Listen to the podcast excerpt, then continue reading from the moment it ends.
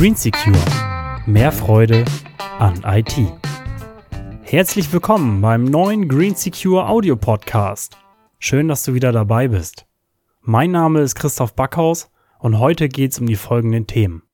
Bundestagswahl 2017. Ist die Wahl sicher?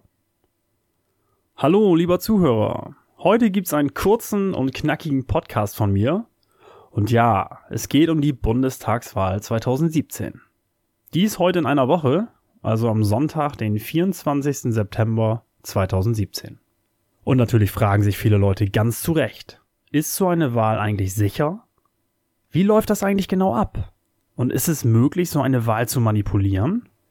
Wir wären nicht in Deutschland, wenn es nicht einige intelligente Menschen bereits hinterfragt und durchdacht hätten. Denn die Redakteure der Zeitschrift CT, das ist eine Computerzeitschrift, haben darüber einen sehr interessanten Artikel geschrieben, den ich an dieser Stelle mal mehr und mal weniger interpretieren werde. Natürlich nach meinem Stil und relativ frei. Also es ist so, dass die Redakteure den Artikel sicher nicht umsonst Lachnummer PC-Wahl genannt haben, die von mehreren Bundesländern eingesetzte Software, um Wahlergebnisse aus Wahllokalen an höhere Stellen zu melden, zur Weiterverarbeitung, ist Jahrzehnte alt. Das ist in diesen Kreisen ein absolutes No-Go. Der Name des Programms ist PC-Wahl und soll auch dieses Jahr wieder Anwendung finden. Glücklicherweise haben sich Profis des CCC, der Chaos Computer Club, im Auftrag von Zeit Online die Mühe gemacht, und dieses Programm auf Herz und Nieren getestet. Dabei kam eine Reihe von eklatanten Sicherheitslücken ans Licht.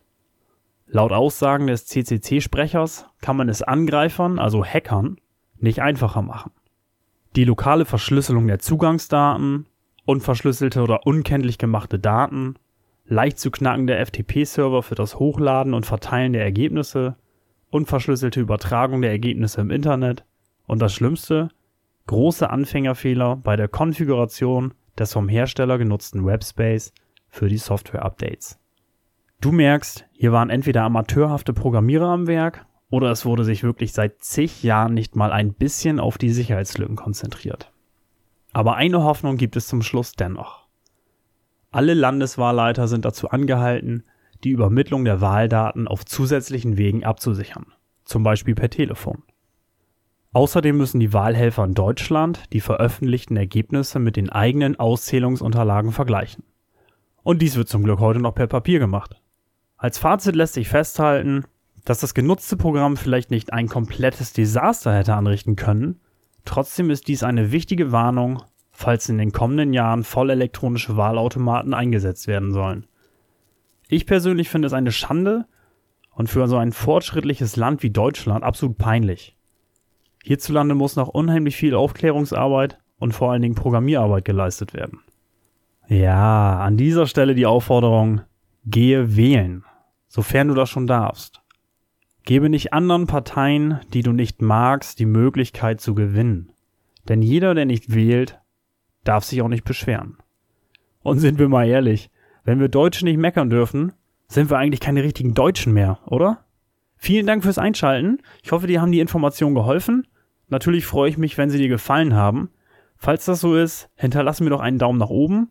Und wenn du denkst, dass andere diesen Podcast hören sollten, teile ihn und hilf mir noch mehr Leute damit zu erreichen.